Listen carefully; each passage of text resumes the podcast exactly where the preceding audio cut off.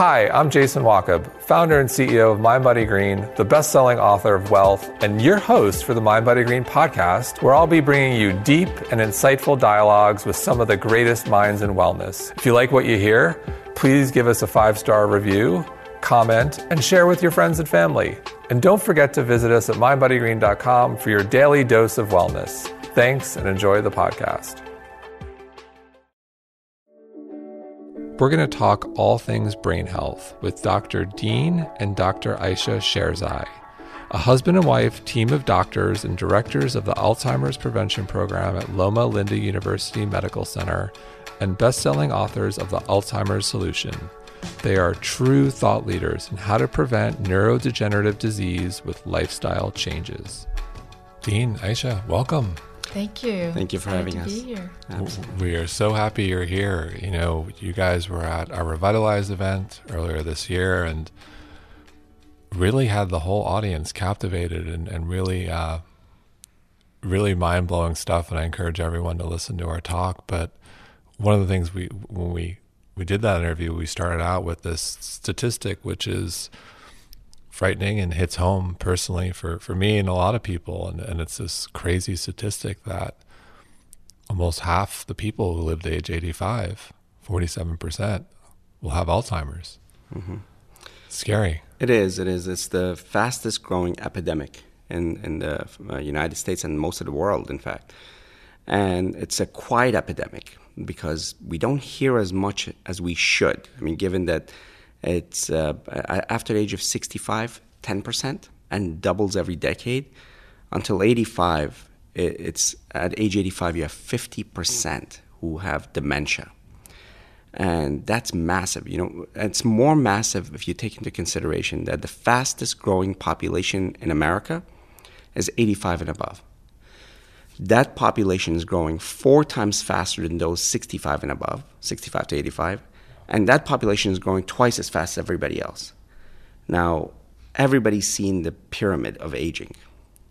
Everybody, uh, you know, the bottom of the pyramid, the widest area is uh, usually there, the people in their 20s and 30s, and that's been the case for millions of years. That pyramid is about to turn upside down.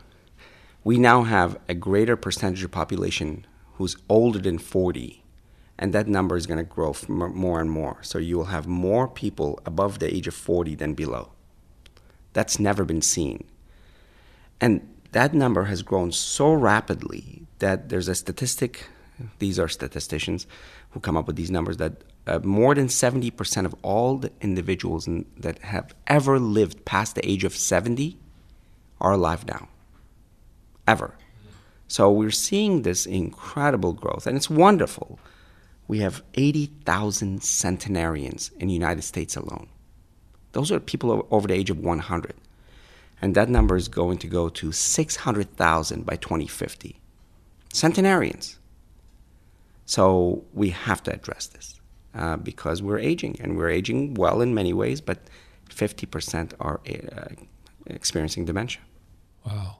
So one of the things that was definitely really interesting and won over the crowd at Revitalize, you know, it's it's easy to go down the, the road of diet. and Everyone say, okay, plant based diet, get it, and so forth. But when asked, you know, what's what's the number one thing we can do for our brain health? I loved I loved the whole audience loved loved your your answer, and it was purpose. Talk more about that. Why why purpose? I guess it's the glue that binds everything together. It it centers all the other elements together.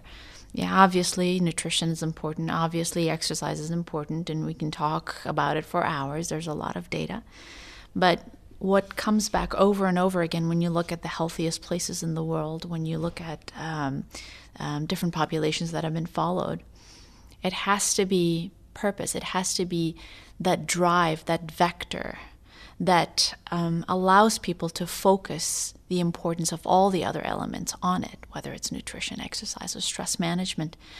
And um, it's that energy that pushes everything forward. And the lack of it makes everything else meaningless.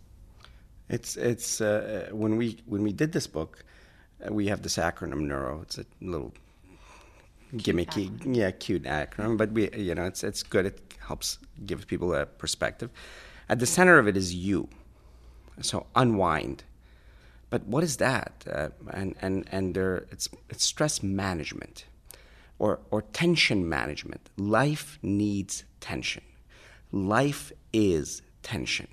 Anything that's that's not moving, that's not creating that potential, or in physics, potential or kinetic energy, it's not alive.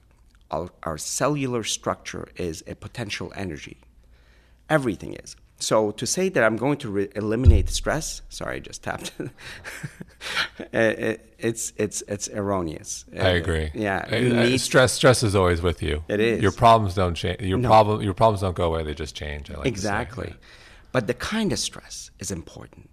I mean, the, the, as much as we would like to talk about nutrition, and it's been our life, our PhDs, our research. We went to Loma Linda for this, but but uh, sadly or fortuitously, the most important factor in brain health and life health and, and is good stress.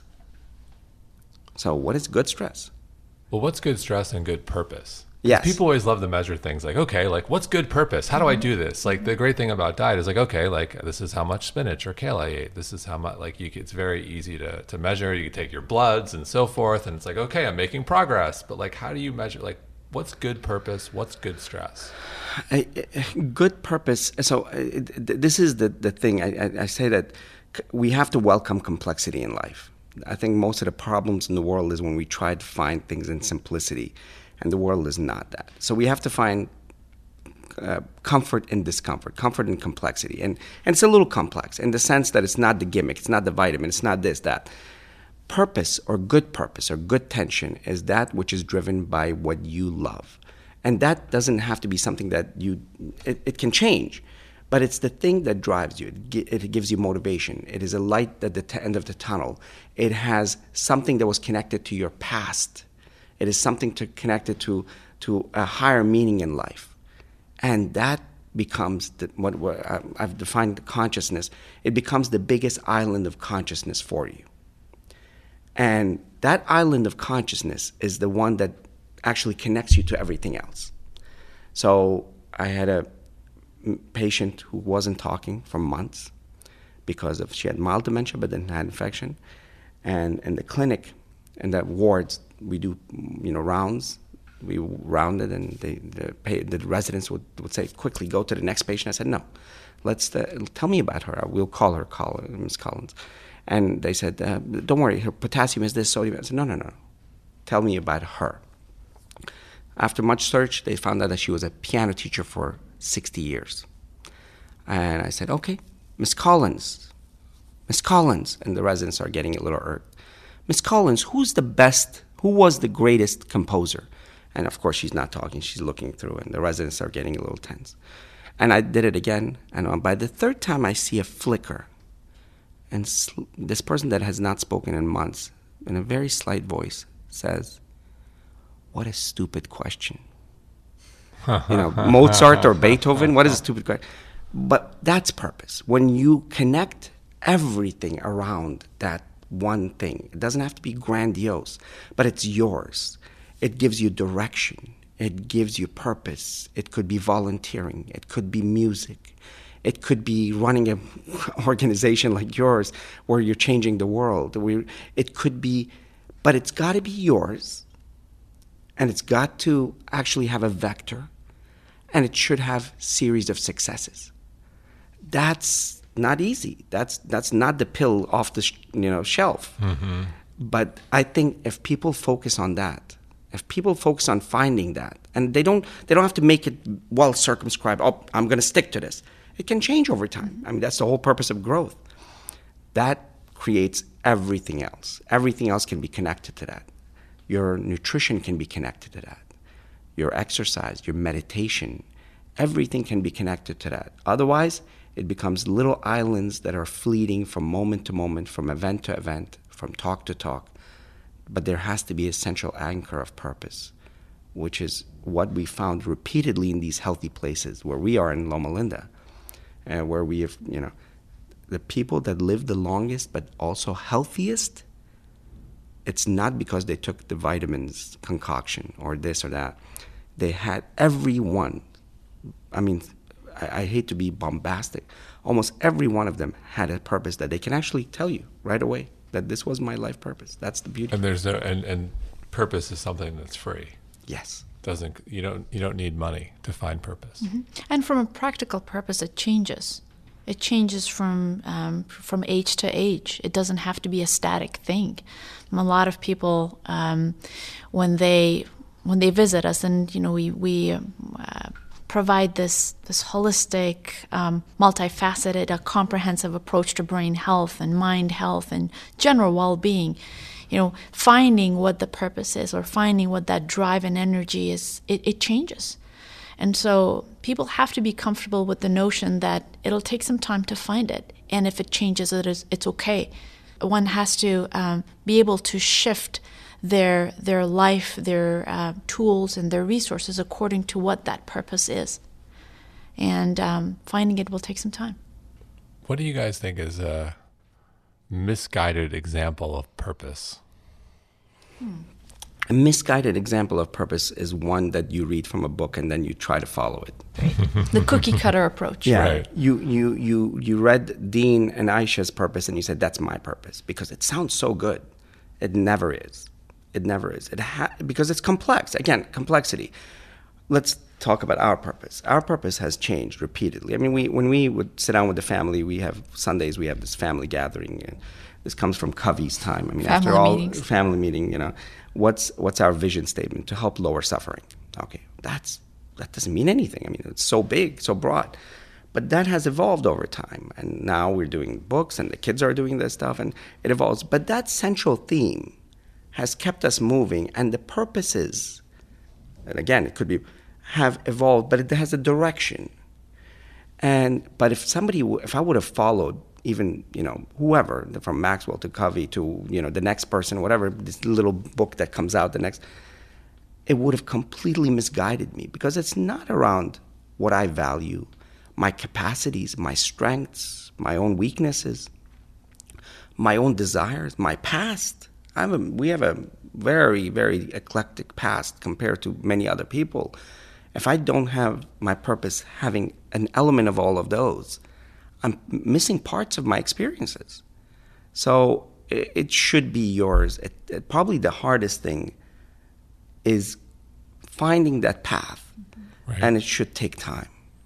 And I think we should spend more time on that than anything else um, in life. Because once you find the general direction, the highway, or, or not even the highway, general direction, then then it becomes fun because even if the, the, the, you take the off road here, the path less traveled, we love that, as the poet said. Uh, then it's it's fine, it's fun because it's it's in the same direction. You know, it, it's good. Um, but it makes so. Let's connect one thing to that. Let's say exercise. So our direction is, we've you know she did Columbia, I did NIH and all this stuff, but then we went to Loma Linda. You know, Loma Linda is not the biggest name in the world, but it was the healthiest place in the world. It's it's the blue zone, the only blue zone in the United States. So we said we're going to take the risk, and the risk didn't feel like a risk because it was along our purpose. You know, our, our mentor said, you know, you know, this is suicide. Didn't didn't turn out that way. It didn't turn out that Yeah. way. We, it was it was wonderful because it was along that purpose. And even when we did research, it wasn't just a one-off paper. We have to get to 600 publications. No, every paper we did, every publication we did was around that purpose. So, so it wasn't. Well, I I think the point is purpose is about the journey. It's not It about the about- destination. It's not like I'm going here and I did it and now I'm done with purpose and we're moving on to the next thing. Yes, yes, yes. yeah. Yes. As as the as the song goes, it's about the journey and not the destination. Yeah. Aerosmith. You just quoted Aerosmith. And, Yeah. and what about what do you think people get wrong about stress management? You were going that direction. I think the most common thing that we see in the clinics and in the hospital and the communities that we work is when you talk about stress, people envision this life of just you know laying on the hammock under the sun and not doing anything. Picture in Bali, I've got the Yeah. rose petals, you Yeah, know, yeah. Handstand on a beach. You've you know, seen the calendar pictures, Yeah. right? Yeah, the palm trees and all that, and then that's not it. That's that's absolutely not. As a matter of fact, you know, um, statistically speaking, um, people who retire or they stop um, that complex activity that they have been involved in for years and decades. Once they stop that, they lose that edge. And then you start seeing early signs and symptoms of dementia creeping in. It's, it's a very steep downward decline from there on. And, um, and the way we describe stress or the good stress is continue the same complexity and challenge that you were used to, but focus it on an area that you love. So, say, for example, you've been an accountant or you worked in a bank and you were involved with paperwork and numbers, and you don't want to do that anymore. What was it during your childhood and youth years that you absolutely loved? Dean actually had a lot of, you know, some of his patients work on cars, building car models, or or similar activities, learning a new language, or picking up a volunteering work and continue that. So, um, so stress doesn't mean just stopping everything. Right. Well, is that part of the problem? It's this idea of you know I get to retirement, that I'm just done, and that and then you just start shutting off your and then it yeah, is. It's very it is. pervasive. It is. Um, the the steepest decline of all the curves. I mean, talk about nutrition, exercise. Right? The steepest the steepest decline is among those who have had a very very active mental acti- activity throughout their life, be it job or whatever. It's usually actually job complexity. It's not even education. Mm-hmm. When we do research, we always use education as a proxy, as a, as a, a side of representation of mental activity or brain reserve. But it's not a good one. I mean, otherwise, Bill, poor Bill Gates and uh, Steve Jobs only had a year of college or even, you know, right. yeah, but it's not that. It's mental activity and job complexity. And those people, when they retire and they don't do anything, they have the steepest decline. So the brain works like this you have about 87 billion neurons. But each neuron, I'm, I'm, of course, I'm simplifying it, it's more complex, but each neuron can make um, a few connections or as many as 30,000 connections. There lies protection. There lies the protection. And what has the greatest effect on that connection? Whereas nutrition creates the good environment, whereas sleep creates the good environment, whereas exercise, uh, um, um, uh, but exercise and mental activity or good challenge or purpose creates the connections 30,000 connections. Now, so when people compare uh, the brain to muscle, I say, what a disservice to the brain. I mean, the biggest guy you know, I don't even know names, so I always, some, some muscle bodybuilder, three times bigger than average, right? But when your neurons can make 30,000 connections, nothing can sever those. That's actually been shown. That's why looking at the brain just volumetrically makes no sense. So, what's bad complex mental activity, and when is it like too much with technology? So, this is something I Dave Asprey, I think, was interviewing someone. It was this. It was this interesting uh, anecdote where it was like a CEO, high performing, and he was like, you know, I, I think I'm like losing my mind or whatever, dementia. And then the conclusion was, well, like you're this guy was reading like a 3000 emails a day and this other stuff and like forgetting names of people. But the, the takeaway from the doctor which i thought was interesting is like your brain can only handle so much. So it's like prioritizing like you over this. And like it's just idea of i guess what i'm getting at is like w- technology and then which which type of con- complex mental activity is good and what is bad and technology's role in all of this i think one area that we um, make a big mistake on especially during our age with technology and you know all the, the, the, the stimulus that's around us is we multitask a lot and there is no such thing as multitasking. We just do many things poorly. And um, the concept. Like Can we say that again? Well, no there is no such thing as multitasking. It's doing many things poorly, and that's how the brain works. You know, you hear these taglines everywhere. You know, you're only using ten percent of your your brain capacity, and you have movies where you know it shows actually the percentage of the brain from one to ten to twenty. Lucy. Yeah, remember Lucy? That was ridiculous. It doesn't work that way. We we. Uh, we pay attention to each and every activity 100% of the time. We just do it poorly. And there is a way to focus and concentrate and attend to things better in better ways. Um, how much is too much depends on so many different factors. You know, how how much time have you had? What is your brain reserved to begin with? Have you had good sleep? Are you eating good food? Is your brain ready to absorb all that information? And I think for each and every one of us, we we ourselves know what is that point where you know enough is enough and you can't really do more than that nobody can actually tell you um, and we all have to get into this um, habit of identifying that particular point for, for ourselves um, the gatekeeper of cognition is focus I like that one too. Yeah, the gatekeeper is focus. Meditation is about focus. Mm-hmm. And people don't know how much capacity they have for focus.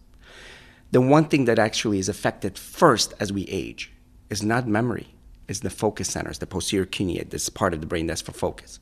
And actually, uh, the optimal position for that part of the brain is to quiet down. Actually, gets louder. Uh, I'm, I'm using so focus is critical, and focus builds cognition. You can actually increase IQ. And we, we write this thing in psychology today. Hopefully, it will come out soon beyond EQ and IQ is XQ. And XQ, extraordinary brain, extraordinary quotient, has nothing to do beyond focus. Multitasking, doing multiple things, overwhelming things, or the, the things that overwhelm your brain, destroys that focus. So if you want to do more, and if you want to do it really well, build better focus. So, what are some of the best things we can do for focus? Meditation? Yes. Absolutely. Yes. Any Absolutely. type? Or do you just you know we've got mindfulness, we've got you know, we've got TM, we've got yeah. mantra, we got every like what what are the whatever works for you. Mm-hmm. I agree with you. Yeah, it depends on the personality. yes, yes, yeah. yes. I agree. I couldn't sit in one spot, as you can tell. Sure. I couldn't sit in one spot and meditate. But when I do walking meditation, and a lot of people argue with me that there's no such thing. I said, you don't know what's going on in my brain when I'm doing that you know, it, it, I get deep, deep levels of focus. I mean, something that I would not be, I would not even fathom as an 18 year old. Is driving good? For meditation? Uh, for focus. Have you been to LA? no, but sometimes it's, I don't drive a lot in New York, but when I drive sometimes I find it not cathartic, not, but I'm focused. Yeah. Depends on the road, doesn't it? I mean, I know we that. Assume there's no traffic. We're not, yes. It's not the 405. Say we're cruising up the PCH. Yes, yes, absolutely. I've had those those events. I've had uh, in in DC um, outside when you go on these high long oh, highways. Yeah. It's it is. I don't know if you can get to too much focus because then uh, you'll be into the forest, literally. Well then, well then, you got the radio on. It's like the running. Some people, I forget who said this, but like the prop, like with running, for some people it's meditation and motion, mm-hmm. it's focus. But the moment you put on the music, Yes. Gone. Gone. Yeah. Thanks. Yeah. yeah. So I, I, think it depends on the depth you want to achieve. I, I, think the depth you want to achieve with driving, it's a little dangerous. Uh, so what? So what is? So what is the uh, prescription for focus? What are the few things everyone can do? Their daily, their daily life. Meditation. Meditation, yes. Or you know, sometimes some people are intimidated by the by that word. Um, so finding moments of um, solitude and um, silence to hear out what your mind and what your body's telling you and it can be as as uh, you know as, as small as 30 seconds 30 to 60 seconds in building that building that. We work we work in the communities so for the for those of us who are in the trenches and for people who are you know working three or four jobs just to make ends meet sure. and they're you know experiencing a lot of you know problems in life it's it's very difficult for them to to start on that track. And it always works when you give them hope that they can do it anywhere um, even in the parking lot right before they go to their job and it can be as as little as 30 seconds to a minute. And not to be afraid of losing focus because that in itself is a strength. The moment you lose focus and you come back and refocus that's that's a strong um, you know um, exercise for the brain. Mm-hmm. and to um, lengthen that period of focus as much as possible is key. Okay so we've got purpose we've got focus we've got stress. What about sleep oh, oh wow it's a, where do we begin yeah we, we just wrote a paper on, on this as well uh, sleep is the best, most important, most cleansing part of the day. Mm-hmm. Now, there's a little catch for you know uh, how could it? But it is. I mean, imagine what would it take for evolution to sacrifice safety for you to sleep? I mean, eight hours a day you're out. That's not a safe evolutionary process, is it? why would it? Why would it sacrifice that? Mm-hmm. Well, because it's an incredible, incredible part of the. brain. It two main functions that we know of. By the way, uh, uh, the only humility we know is of science. And I love if everybody just couches their statement by saying, to the best of our knowledge today. And that's not a weakness. To say to the best of our knowledge and not be absolute about things is a strength. I agree. Yeah. This is the time that all, all of us have to start agreeing to that, that we have to be data driven and we have to be okay by saying to the best of our knowledge and not create false failure by, by you know. So, to the best of our knowledge, there are two things about sleep and they're magical. I mean, science magical. One is it, is, um, it helps consolidate memory and thought. It actually puts things into right folders and files, not literally, but, but places in the brain Maybe for me it does. yes, it, it, it is incredibly organizing. And we know that when you look at the brain function the next day across age, gender, uh, education level, uh, that the function is significantly lower with regards to memory and processing speed if you don't get sleep because of how what it does. The second thing that it does is, is even more important. Uh, when we were in Beverly Hills, we were the main brain doctors, and we saw all these patients, and that came wonderful people. And a lot of people would say, I'm, I do this cleanse and that cleanse and that's, and and I hope nobody gets offended, but uh, we said there's only two cleanse that we know of, data driven. One is water, and incredibly important because as we get older, the amount of water in our body goes down from 70% to 60%. And water actually is the medium for all our functions. We need it for, so the less water means um, the less efficient function. The second cleanse is sleep. We know that during sleep, your inflammatory factors go down, good sleep. That's why we say restorative sleep, not just sleep. I can knock anybody out, but because you knock them out with propofol, it doesn't mean that they have gone through the cycles of sleep the four cycles plus the rapid eye movement, those all have a function. So the sleep has to be restorative sleep. And during that time, you do there's cleansing. The amyloid, which is the bad protein for Alzheimer's, go down. They've done studies. Inflammatory markers go down. Cortisol levels are modulated, not necessarily go down, but modulated better. Glucose levels are modulated better. Thyroid function is modulated better. It's incredible how much of a modulating, stabilizing, cleansing process sleep is. Then you know why we were left in the cave, knocked out for bears and lions to come and eat us. If, you know, mm-hmm. because the rest of us that survived did very well with this incredible brain that is three pounds, two percent of body's weight, but consumes twenty-five percent of the energy. There lies the problem. 25% of energy means that you have to give it the right food that doesn't overuse energy. That's a whole different talk. Sure. We hear all these foods and all. The, the, I have the mechanism. This is, and we have to use the kind of energy uh, environment that actually helps it clean. And sleep does all of that. So how much do you need? Seven to eight hours for adults. So you don't buy the like, oh, I can do four hours. I'm one of those people. I'm not one of those people. No, no, and I, I don't think anybody can function with four hours of sleep. And if they say four hours, I think they're probably sleeping a little more, but not reporting it. Um, for children, it's more, up to 10 hours. And for elderly, it, it goes down about six to seven hours. So you mentioned children, and uh, we have a year and a half old, and definitely that has had moments of limiting sleep. Mm-hmm. Uh, Of course. what do you recommend for raising a child and making sure your child has a healthy, excited, interested brain? We have two. Yes, we've been through that journey. Yeah, we have one. Uh, Alex is 13 and uh, Sophie's 11, and uh, th- yeah, that they have been our central focus, and their brain has been our central focus. You run tests on them, you hook them up, Com- wires on them. completely, yes, yes, and yeah. The, uh, They're great kids. Whatever you're doing, it's working. Whatever tests you're doing in the basement in Loma Linda, Yes. it's, It's Yes, working. It's, it's working. working. It's working. well, well, ironically, coming back to the first statement, I, I always say that if you want a child to be happy, you have to connect their purpose outside of themselves. Sorry, this might be a little outside. No, of I love con- it. Yeah, because if the purpose is self, the self is never satisfied. You can buy all the Bug- I found out about these cars by the way in Cedars, Bugattis and Maseratis and We just learned Cedar these names. Sinai, Yeah. all these exotic cars. we, we were we were the directors of uh, Alzheimer's prevention program. I think we, had a were the only the only ones who had a Toyota Sienna. Toyota van. Sienna, yes, Yeah. a very dirty one. But but but but if you connect it to things, it is an infinite, infinite hole that will never be filled. So if if, if you connect their purpose to something outside, outside of themselves, you know, environment, animals, the, the world, suffering, and all that, then it, it becomes Religion's handy there too. Religion's handy Yeah. there too. Yes, yes. Um, uh, we did it to uh, environment and Sure. animals and all. Sure. That. But but so it's it's incredibly important to have that that purposeful connection. And then the other thing is stimulus, managing stimulus. That's a question we're asked so often. So what video game is good? What's not? Sure. It's not good or bad. It's the type.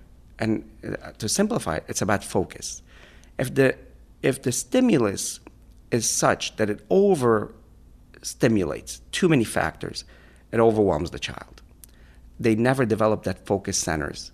And then the first thing the next psychologist in the school does give them the ti- diagnosis that we all know of, ADHD. Right. And then add to that a sugary cereal in the morning, and especially a boy who was a hunter gatherer now has to sit in 35 with 35 other kids for eight hours. You have a perfect diagnosis there, don't you? But but by but stimulus that is focus centered, even video games. I mean, I'm not against video games. I'm not against games at all. They're they're incredible for visual spatial capacity, memory, processing. We know that it actually helps with IQ. So you ever, you know, Adam Gazzaley? Yeah. Correct, correct. So Interesting work on video games. And, Oh. and just, but the right kind to make you smarter.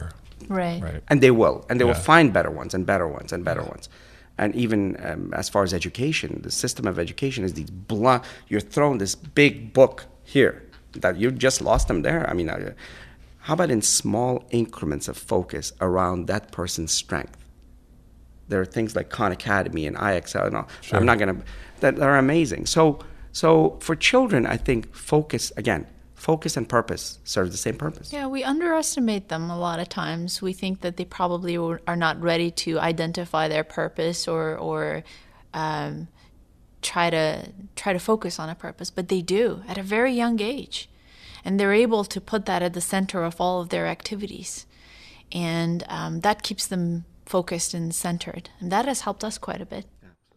So it's safe to say you're neutral on technology.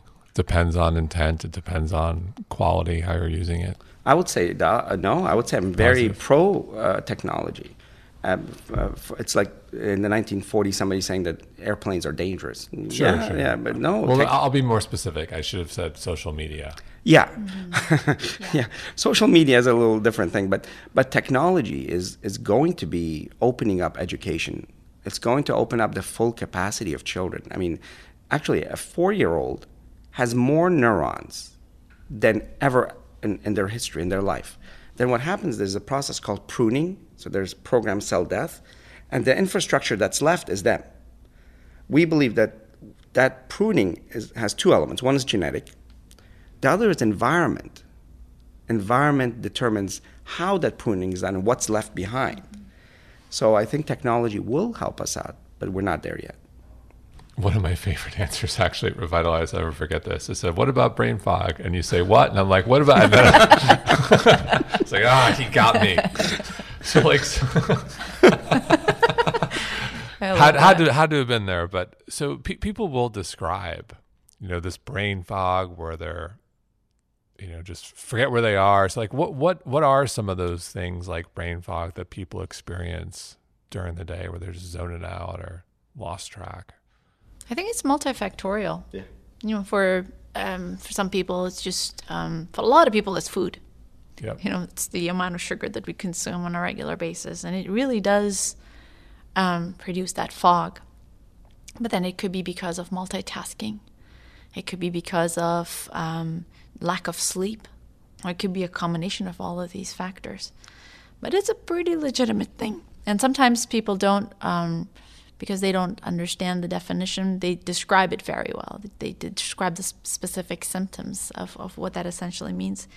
And for us, it's helping them identify the areas that they're doing wrong and, and fixing it. I fully agree. I mean, um, um, um, but the other element is also, and the other element is also the fact that that could be for predicting future decline. Mm-hmm. So we know that after a certain age, and that age actually is fairly young, uh, after age in, the, in our twenties, late twenties, we start losing cells. That start losing cells is is actually indication that oh, we have peaked and we just from Alzheimer's Association, this other research that was done that almost in everything we start declining across age. And the one area that we don't is vocabulary. For majority, it gets better, better, but everything else decline.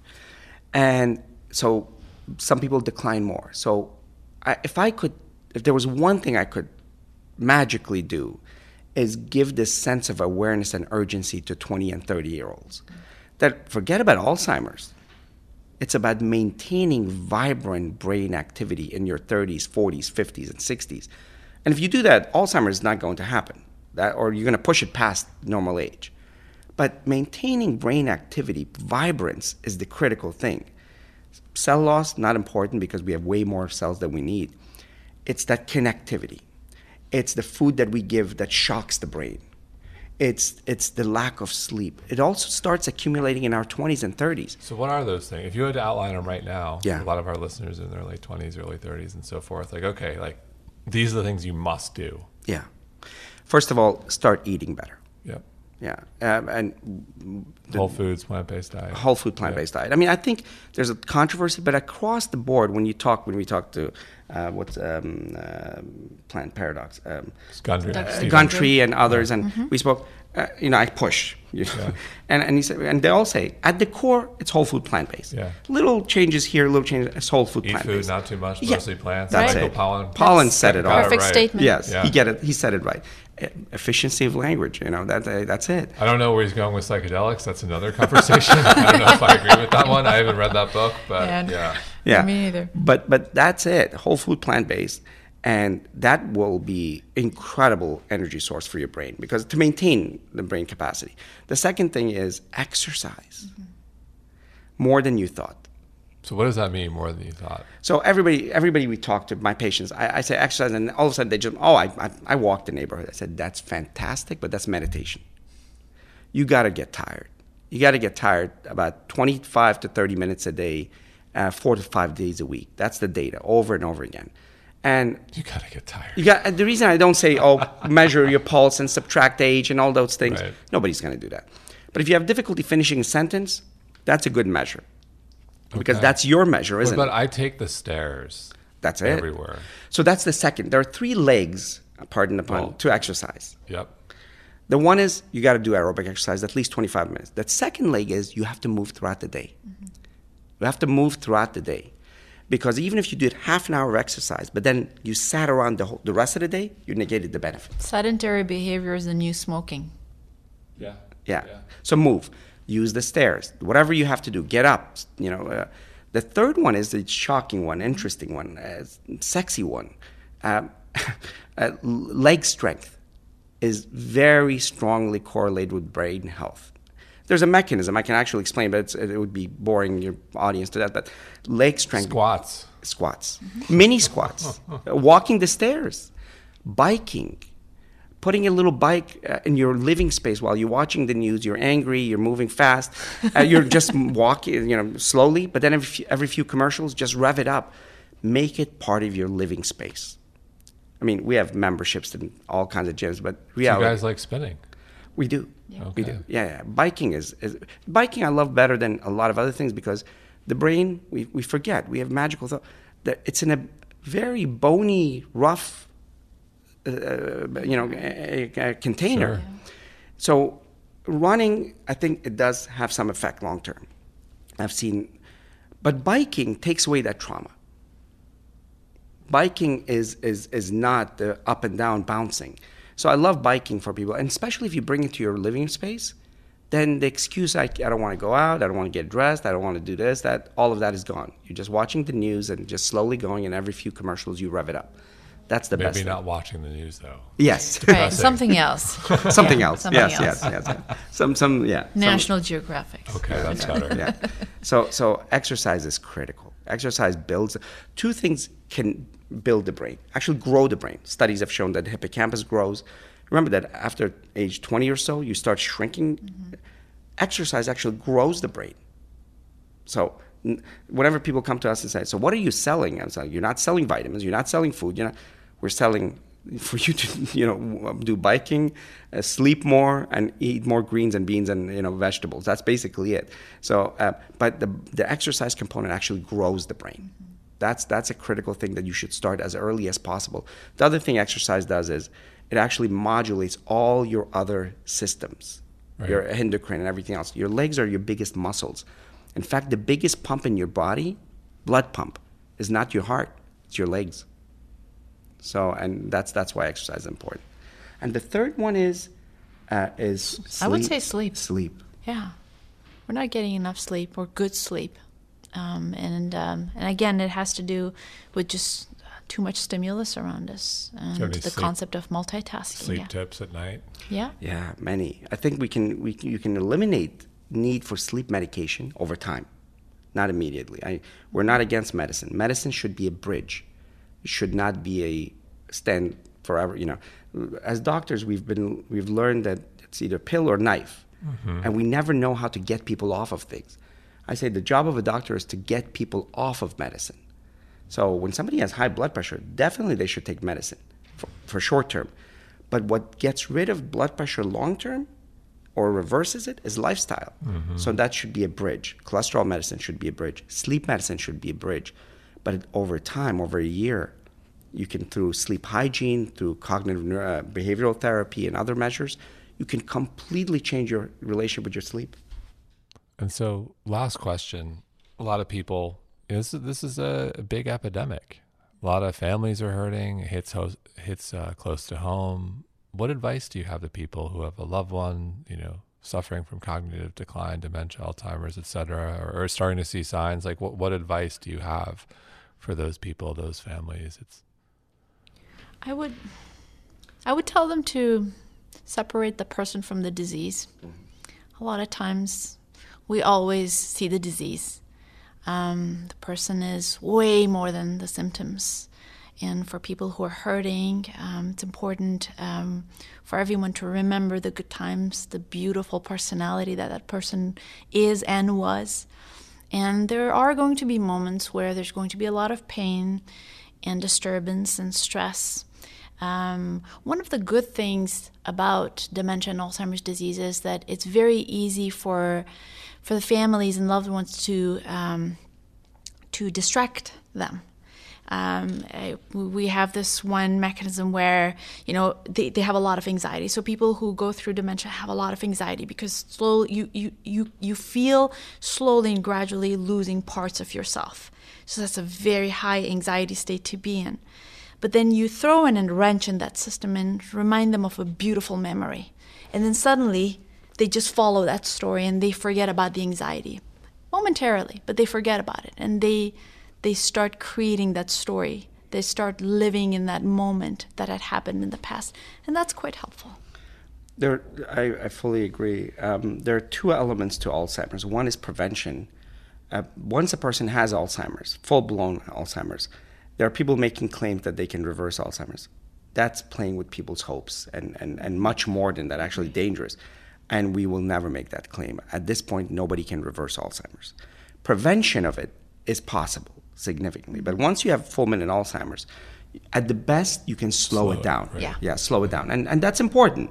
But that's the second thing is how do you manage a person that's going through beginnings of this, at, where the anxiety and fear, and as I, I just said, it's important that the family, if, if possible, the whole family becomes part of this.